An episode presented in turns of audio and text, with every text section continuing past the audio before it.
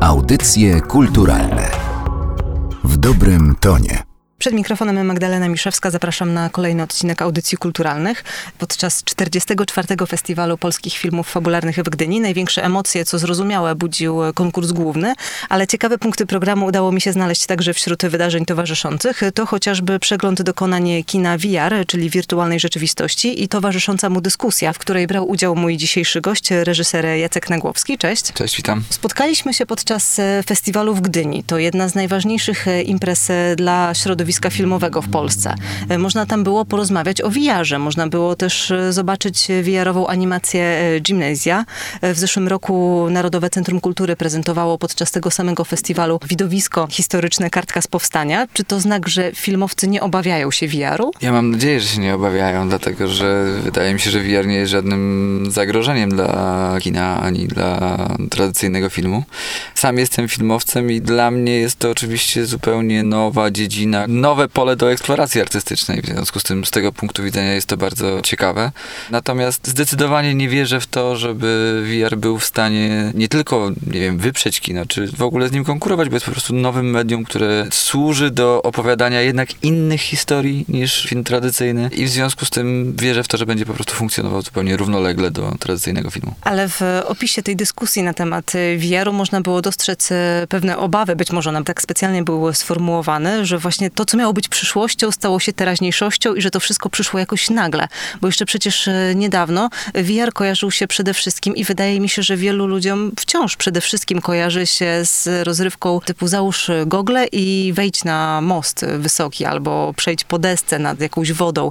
To jeszcze wydawałoby się, musi minąć dużo czasu, zanim powstaną jakieś poważniejsze produkcje w wirtualnej rzeczywistości. Tymczasem one już powstają. To jest kwestia tego, że i sama technologia jest do dosyć dostępna w tym momencie dla osób, które chcą się tym zajmować z jednej strony, a z drugiej strony konsekwencją tego jest to, że dosyć dużo ludzi na całym świecie się tym zajmuje, zajmuje się tym na poważnie i ma w stosunku do tego medium no, oczekiwania takie zdecydowanie artystyczne i próbują powiedzieć coś, co byłoby istotne. W związku z tym ten czas, którym mówisz, że jest bardzo krótki, tak naprawdę to już jest tam trzy cztery lata, co w porównaniu z tym, jak długo rozwijało się kino oczywiście, to jest bardzo krótki czas, ale też ciągle bardzo wcześnie jesteśmy na tym etapie i raczej widzę to w ten sposób, że to jest bardzo pocieszające, że takie próby, myślę, że coraz bardziej udane, jakichś artystycznych wypowiedzi, które próbują coś przekazać, się pojawiają. Powiedziałeś próby. Czy to znaczy, że dopiero twórcy V R-owi konstruują tę formułę, próbują właśnie znaleźć sposób na to, jak w tej technologii przedstawiać to, co chcieliby przedstawić? Zdecydowanie jesteśmy na zupełnym początku i ten początek będzie jeszcze, myślę, dosyć długo trwał, z kilku różnych powodów. Po pierwsze, technologia ciągle jest jeszcze, jeżeli się w nią mocniej zagłębić, ciągle jest na bardzo wczesnym etapie rozwoju i jest bardzo niedoskonała. To często są rozwiązania, które są trochę improwizowane, które wymagają tego, żeby te rozwiązania zrozumieć i tak naprawdę bardzo często zhakować, żeby dostosować do swoich potrzeb, jeżeli chce się coś powiedzieć. Ale co chyba jeszcze ważniejsze, to jest sama kwestia języka wypowiedzi w tym nowym medium. Ja zajmuję się dosyć wątpliwą wąską dziedziną, jaką jest Cinematic V R, czyli ta dziedzina wirtualnej rzeczywistości, która w dosyć dużej mierze czerpie z filmu i stara się opowiadać historię z pomocą tego medium. I ten język, który próbujemy w ogóle na przykład badać w ramach pracowni V R-u, w ramach Labu Nowych Narracji w Szkole Filmowej w Łodzi, to jesteśmy na zupełnym początku tego, jakie reguły tym językiem rządzą, jakie środki wyrazu tak naprawdę mamy do dyspozycji, jak tych środków używać, więc tak, to jest zupełny początek drogi w tym momencie. Problemy językowe to też e, problemy, które dotyczą nazywania tego, czym jest e, ten V R, Cinematic V R. Rozmawialiśmy o tym krótko w filmowej zapowiedzi odcinka, ale jeżeli ktoś nie śledził naszego Facebooka, to być może nie miał okazji tego usłyszeć, to przypomnijmy raz jeszcze, bo tych słów jest e, sporo. To jest e, doświadczenie V R-owe, to jest e, widowisko, produkcje V R-owe, o tak też można powiedzieć. Te są takie neutralne. Produkcje czy widowisko, one tam pasują do różnych sposobów opowiadania opowiadania czy sposobów prezentacji. Faktycznie dosyć popularnym takim sformułowaniem, które się przyjęło, jest sformułowanie doświadczenie wirtualnej rzeczywistości. Właśnie ze względu na to, że V R-u się nie tyle ogląda, ile doświadcza się go zmysłami i bardzo mocno angażuje to w ogóle nasze ciało. Nawet jeżeli to są doświadczenia, które są zupełnie bierne i polegają na tym, że jesteśmy tylko zanurzeni w tym świecie, w którym toczy się opowieść. Więc to doświadczenie to jest sformułowanie, które jakoś już przylgnęło i wyraźnie odróżnia to też nawet w dziedzinie tego Cinematic V R, o którym zaraz, od tradycyjnego filmu, bo jesteśmy tam w środku. A jeżeli chodzi o to sformułowanie Cinematic V R, bardzo trudno przekładalne na język polski, bo jeżeli byśmy chcieli to przełożyć, to brzmiałoby to doświadczenie wirtualnej rzeczywistości o charakterze filmowym. Takie dosyć mało, że tak powiem, sexy. W związku z tym Cinematic V R tego się używa i to jest oznaczenie pewnego fragmentu, pewnej dziedziny wirtualnej rzeczywistości, która właśnie stara się opowiadać historię za pomocą tego medium i szuka tych środków wyrazu, które są do tego adekwatne, czerpiąc w bardzo dużej mierze z filmu, jeżeli chodzi o sposób opowiadania, ale jednocześnie aktualizując te środki do tego medium, ponieważ reguły takiego filmowego opowiadania nie przekładają się absolutnie wprost na to nowe medium, więc no tak, szukamy tych nowych określeń, szukamy języka, szukamy, no tak jak mówię, jesteśmy zupełnie na początku. I te problemy z określaniem tego, co właściwie robicie, to jest w zasadzie czubek góry lodowej, bo ja już wiem z rozmowy z twórcami Kartki z Powstania, że samo filmowanie tego doświadczenia V R-owego to jest prawdziwe wyzwanie, przecież trzeba nakręcić jakoś przestrzeń w trzystu sześćdziesięciu stopniach. Jakie ty masz doświadczenia właśnie z kręcenia Szeptów? Tutaj problemów oczywiście jest mnóstwo, bo to, żebyśmy się nie natknęli na inną kamerę ewentualnie w tym polu obrazu, to jest jedno, ale nie możemy się natknąć na światło, nie możemy się natknąć na mikrofon, nie ma ekipy w kadrze, nie może się pojawić, w związku z tym te problemy trzeba cały czas obchodzić i można to robić na kilka różnych sposobów. Główną metodą, którą my się posługujemy w tych produkcjach, które realizujemy, to jest jednak to, że ponieważ nie chcemy rezygnować z tych narzędzi, które z filmu dosyć dobrze znamy, a mówię tutaj właśnie o świetle, o tym, że światłem możemy operować po to, żeby zwrócić uwagę odbiorcy, żeby wykreować pewien klimat, żeby zaznaczyć pewne rzeczy w przestrzeni, no to do tego światła musimy używać. W związku z tym my bardzo często realizujemy to jakby fragmentarycznie, czyli realizujemy tylko pewien fragment sfery, który pozwala nam w pozostałej przestrzeni wokół kamery ustawić światło, ustawić wszystkie niezbędne elementy związane z techniką zdjęciową, po czym po zrealizowaniu takiego ujęcia realizujemy inne ujęcie, czyli coś, co w tradycyjnym filmie byłoby kontrplanem i realizujemy ten fragment sfery, czy ten fragment przestrzeni, nie zawsze w tym samym miejscu, który potem na etapie postprodukcji łączymy w jedną wspólną przestrzeń, tak żeby dla odbiorcy wykreować to poczucie zanurzenia w tej przestrzeni i obecności w tej przestrzeni. Więc wtedy przy takim podejściu sam proces realizacji zdjęć i sam proces produkcji jest dosyć zbliżony do tradycyjnego filmowego planu.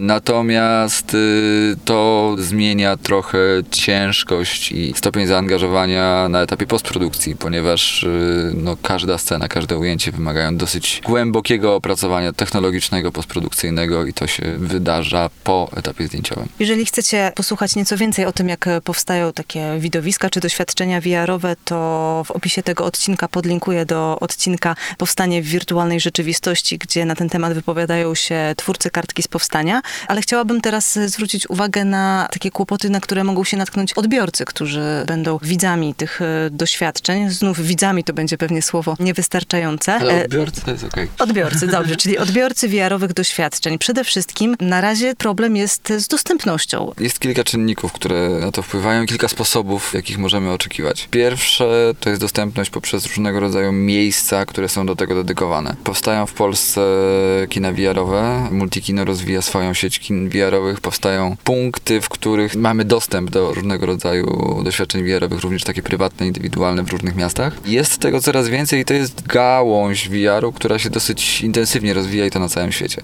Ekstremalnym przykładem tego są całe parki rozrywki V R-owe, które pozwalają już nawet nie tylko doświadczyć tego typu opowieści, które my realizujemy, ale faktycznie przebywać w sposób aktywny, przemierzając przestrzenie wirtualne fizycznie. No tak, ale to nie do końca jest to, o czym my rozmawiamy teraz, prawda? To już jest ten inny V R. No właśnie, te granice wcale nie są takie jednoznaczne, dlatego że jeżeli mówimy o opowiadaniu historii, to ciągle to, o czym powiedziałem, czyli taki The Void, to są pewne uniwersa, na przykład Gwiezdnych Wojen, w których możemy się znaleźć i przeżyć sobie jakąś przygodę. W związku z tym, z tego punktu widzenia jest to bardziej zbliżone do gier, ale tak naprawdę dzieje się tak z tego względu, że środki, które są w to angażowane finansowe, żeby mogły się zwrócić, to muszą być dosyć masową rozrywką, tak? E, natomiast w miarę jak ta technologia też będzie się rozszerzać i jak będzie coraz większe spektrum doświadczeń możliwe do realizacji w bardziej przystępnych warunkach finansowych, to wydaje mi się, że jest też pole na to, żeby ten sposób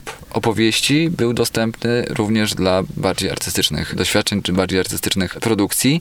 I to ciągle jest opowiadanie historii w V R-ze. W związku z tym, nawet jeżeli to nie jest rejestrowane kamerą, tylko generowane częściowo cyfrowo, albo jest to realizowane różnymi mieszanymi technikami, to jeśli przestaje być grą w tym sensie, że nie ma określonego celu dla odbiorcy, i zaczyna być dostarczaniem emocji i pewnego rodzaju przeżywania pewnej opowieści, to bardzo trudno jest rozgraniczyć, w którym momencie kończy się opowieść, w którym momencie kończy się Cinematic V R, w którym momencie zaczyna się gra. Ale doświadczenia V R to nie tylko oznacza, że musimy iść do jakiegoś miejsca i to jest jakby jeden tylko z kanałów dystrybucji, czy to będzie festiwal, czy to będą kina V R-owe, których tam jest coraz więcej, ale chyba przede wszystkim nawet to są tak zwane headsety, czyli gogle V R, które możemy mieć u siebie w domu i których jest coraz więcej. W tej chwili nie chcę skłamać, ale wydaje mi się, że jest około dwadzieścia milionów aktywnych użytkowników V R-u, czyli nie tylko takich, którzy kupili headset i którym się kurzy na półce, tylko takich, którzy aktywnie korzystają z wirtualnej rzeczywistości, próbując różnego rodzaju doświadczenia.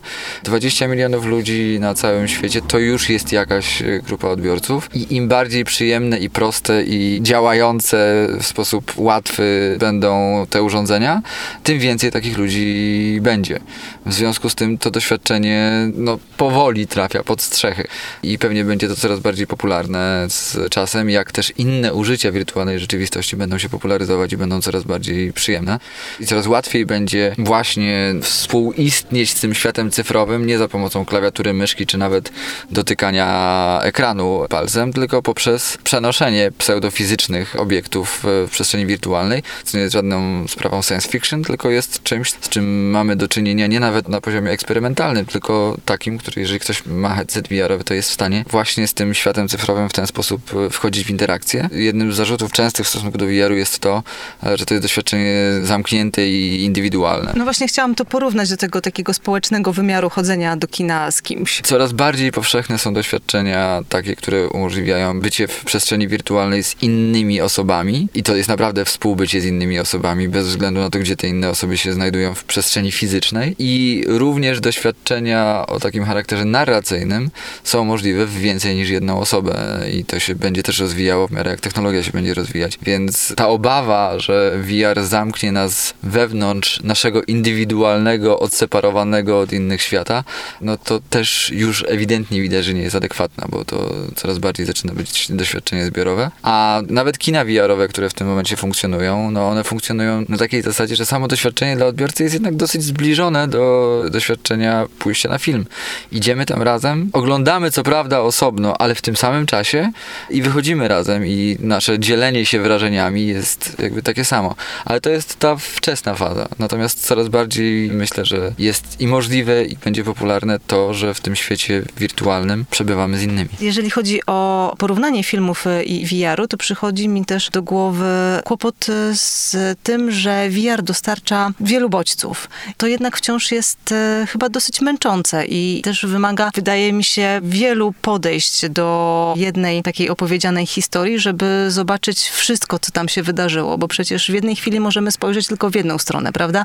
W lewo lub w prawo. Tutaj co prawda nie jesteśmy kierowani wzrokiem operatora i nie oglądamy tego, co akurat reżyser dla nas zaplanował do obejrzenia, ale nie zobaczymy wszystkiego naraz. To, co powiedziałaś, to jest dokładnie przykład tego, jak słabo znamy jeszcze ten język opowiadania. Dlatego, że jeżeli mówimy o tym, że chcemy stworzyć jakiś komunikat w V R-ze, czyli jakąś opowieść, czyli jeżeli jest ktoś, kto opowiada i potem ktoś, kto tę opowieść odbiera i to jest tylko jedna z możliwości, tak, w V R-ze, to właśnie zadaniem reżyserów reżysera jest to, żeby jednak wyraźnie oddzielić to, co jest tekstem, czyli to, co jest opowiadane, od tego, co jest kontekstem. Jeżeli coś jest dobrze skonstruowane, jeżeli coś jest dobrze opowiedziane, to nie masz tego problemu chaosu i nadmiaru bodźców w V R-ze i jest to jedno z zadań, które stoi przed twórcami, w jaki sposób ten chaos i w jaki sposób ten nadmiar bodźców redukować do tego, żebyś ty jako odbiorca dobrze czuła się w tym świecie, żebyś wiedziała, co tak naprawdę tobie jest opowiedziane, na jakim polu nawiązujesz kontakt emocjonalny, intelektualny, estetyczny z tym światem, w którym się znajdujesz. I to są właśnie te środki wyrazu, które my musimy odkrywać i które staramy się odkrywać po to, żeby w sposób komfortowy, skuteczny, artystycznie zaawansowany opowiadać w tym medium. I ewidentnie widać to, że długości tych doświadczeń z roku na rok się wydłużają. To znaczy jeszcze trzy lata temu zasadnicza większość doświadczeń to było tak około pięć sześć minut. Rok później to było już około dziesięć minut. W tej chwili takim standardem to jest około dwadzieścia do dwudziestu pięciu minut. Powstają już doświadczenia, które mają czterdzieści minut, czterdzieści pięć, około godziny. W związku z tym myślę, że to nie jest problem samego medium, tylko to jest problem umiejętności używania tego medium. Dobrze, bo są sposoby na to, żeby przekierować uwagę odbiorcy w stronę, w którą chce się przekierować, chociażby dźwiękiem. To taki naturalny jest odruch. Słyszymy dźwięk gdzieś, więc zwracamy tam głowę, sprawdzamy, co się dzieje, ale wciąż wydaje mi się, że wielu odbiorców może ulec tej pokusie rozglądania się wszędzie i przez cały czas, żeby jak najwięcej właśnie zobaczyć tego wykreowanego świata w tym V R-ze, że niekoniecznie da się ponieść tej historii, tylko będzie chciało zobaczyć, co jest tam, gdzie akurat reżyser nie chce, żebym patrzyła. Jest kilka czynników, które na to wpływają. Pierwszą rzeczą jest to, że w momencie, kiedy w ogóle V R jest dla ciebie czymś nowym, no to właśnie ta pokusa dostrzeżenia wszystkiego i jakby zanurzenia się w tym świecie, poznania całego tego świata, w którym się znajduje, jest większa niż potem z czasem, z każdym kolejnym doświadczeniem, kiedy coraz bardziej zaczyna mnie interesować to, co ktoś za pomocą tego doświadczenia chce mi powiedzieć, niż to, na ile atrakcyjny w swoich detalach jest świat, który mi jest prezentowany. Ale drugą i chyba ważniejszą jednak rzeczą jest to właśnie, na ile czytelne dla odbiorcy jest to, co mówiłem wcześniej, co jest tekstem, co jest treścią danej sytuacji, w której się znajduje, a co jest kontekstem, co jest uzupełnieniem tego świata. Jeżeli masz jasność co do tego, to nie chodzi o manipulację odbiorcą. Tu chodzi o to, żeby spowodować sytuację, w której ja jako odbiorca faktycznie sam chcę podążać za tą sytuacją, która jest mi prezentowana, dlatego że wiem, że tutaj się znajduje ta treść, która jest mi prezentowana, a to, co jest resztą, jest tylko dopowiedzeniem na różnych poziomach tego, co jest głównym sensem danej sytuacji. Jeżeli to jest zrobione w sposób przejrzysty, jednocześnie subtelny, no to wtedy jest skuteczne jako narzędzie i ten problem związany z tym, że nie wiem, gdzie mam patrzeć, albo że chcę patrzeć wszędzie, jest w stanie zniknąć. W zapowiedzi odcinka rozmawialiśmy też o V R-ze i filmach dokumentalnych, dla których V R może być rozszerzeniem tego, co ten dokument pokazuje, pozwala przedstawić historię bohaterów w zupełnie inny sposób. Tutaj jest kilka rzeczy, które wchodzą w grę, bo też nie do każdego dokumentalnego zastosowania to może być użyte. Na pewno bardzo dużym atutem V R-u jest intymność. Poczucie współprzebywania z tymi osobami, które są bohaterami, czy uczestniczenia w tych samych sytuacjach, no to jest coś, co w żadnym innym medium nie może być tak głęboko przeżywane jak w V R-ze i na tym polu to może być przewaga V R-u nad dokumentem filmowym, tradycyjnym dokumentem filmowym. Natomiast jest również niebezpieczeństwo pewne, które jest związane z tym medium, mianowicie bardzo wiele osób ulega takiej iluzji, że V R reprezentuje rzeczywistość taką, jaką ona jest. To znaczy, że to jest medium, które odzwierciedla prawdę o rzeczywistości w sposób lepszy niż zmanipulowany okiem kamery i okiem reżysera film. No tutaj mamy do czynienia z dokładnie taką samą manipulacją, to znaczy to jest medium, ono rządzi się swoimi prawami, ma swoje rzeczy, które selekcjonuje z rzeczywistości i rola twórcy dotycząca tego, co tak naprawdę jest prezentowane, jest taka sama jak w filmie dokumentalnym, to znaczy można to nazwać manipulacją, a można to nazwać wypowiedzią w V R-ze. Mało tego, sama natura V R-u jest taka, że on jest konstruowany na poziomie od technologicznego, przez montaż również, przez tworzenie całych przestrzeni, w których się znajdujemy, czego Szepty są bardzo dobrym przykładem. przykładem, tam nie ma prawie chyba ani jednej przestrzeni, która była zarejestrowana taka, jaka jest w rzeczywistości. I to jest kwestia unikania na przykład tego chaosu i wyciągnięcia tego, co jest istotą danej sytuacji, a co nie jest, ale to powoduje, że to nie jest reprezentacja rzeczywistości. To jest jednak reprezentacja pewnej wizji rzeczywistości, którą twórca chce nam przekazać.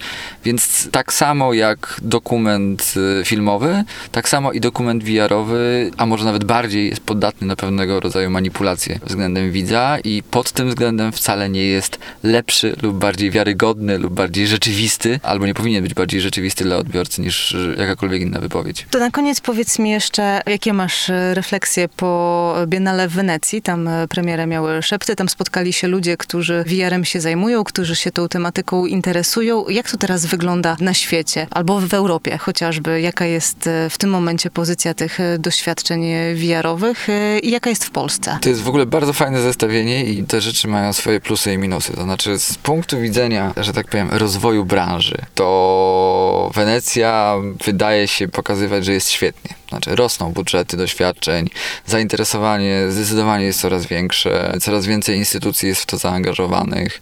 Doświadczenia od strony takiej i technicznej, i sposobu umiejętności opowiadania są naprawdę z roku na rok wyraźnie lepsze. To jest gigantyczny postęp, który się dokonuje. I patrząc na to z tego punktu widzenia, wydaje się, że jest świetnie. No, ewidentnie jest branża, która funkcjonuje, która ma już swój sposób operowania, ma swoje rynki. Z punktu widzenia biznesowego na chwilę obecną jest świetnie. Ale zestawiając to na przykład z Digital Cultures, które skończyło się chwilę temu, to w tym wszystkim ja wróciłem mocno zaniepokojony z Wenecji. Dlatego, że samo środowisko twórców, na przykład tutaj jest na Digital Cultures, gdzie też mamy przecież osoby, które przyjeżdżają z zagranicy na tą konferencję, jest poczucie naprawdę bardzo dużej otwartości, przepływu informacji, e, takiego dzielenia się i wspólnego wchodzenia na nieznane terytorium. O tyle w Wenecji, no właśnie, to już jest biznes. I te reguły gry są regułami biznesowymi, gdzie w dużej mierze poziom autopromocji decyduje o tym, jak duży sukces jesteś w stanie odnieść. I to jest jakby mocno rozczarowujące i niestety obawiam się, że jeśli to dalej pójdzie w tym kierunku, a mam nadzieję, że są szanse na to, żeby jednak to zaangażowanie takie związane z treścią i z dzieleniem się i z rozwojem tego języka ma szansę wrócić w dużej mierze również na tym międzynarodowym rynku do tego medium, bo jeśli to dalej pójdzie w takim biznesowym kierunku, to obawiam się, że może nie być dobrze dla tego medium. Dlatego, że to powoduje, że doświadczenia, które są tworzone, które są na coraz lepszym poziomie technicznym i technologicznym, mają jednocześnie coraz mniej do powiedzenia, ponieważ są doświadczeniami, które funkcjonują przede wszystkim na rynku rozrywkowym i biznesowym i I ponieważ bardzo często są finansowane przez firmy technologiczne, to jakość tych doświadczeń pod względem tego, co one mają do powiedzenia, jest stosunkowo niska. I mimo pozornie coraz większego zainteresowania medium, mam wrażenie, że rozczarowanie na poziomie tego, co to medium ma do zaoferowania, jeśli chodzi o treść, jednak się pojawia. Jeśli to nie zostanie przekroczone, jeżeli twórcy nie zaczną myśleć w kategoriach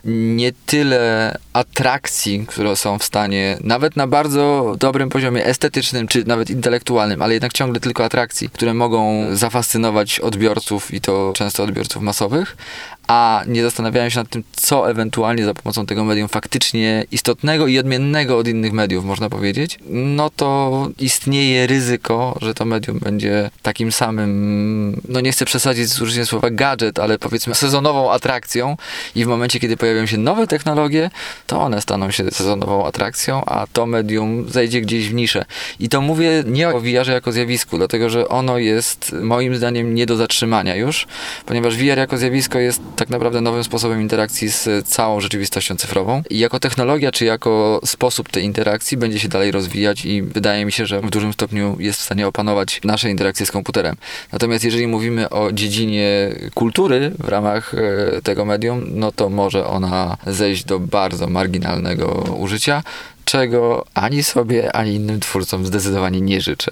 To w takim razie pozostaje nam się przyglądać, jak to się rozwija, a wam działać w tym kierunku, żeby jednak ta część artystyczna V R-u nigdzie się w żadnym podziemiu nie chowała. Jacek Nagłowski, reżyser doświadczenia Szepty, był moim gościem. Dziękuję bardzo. Dziękuję bardzo.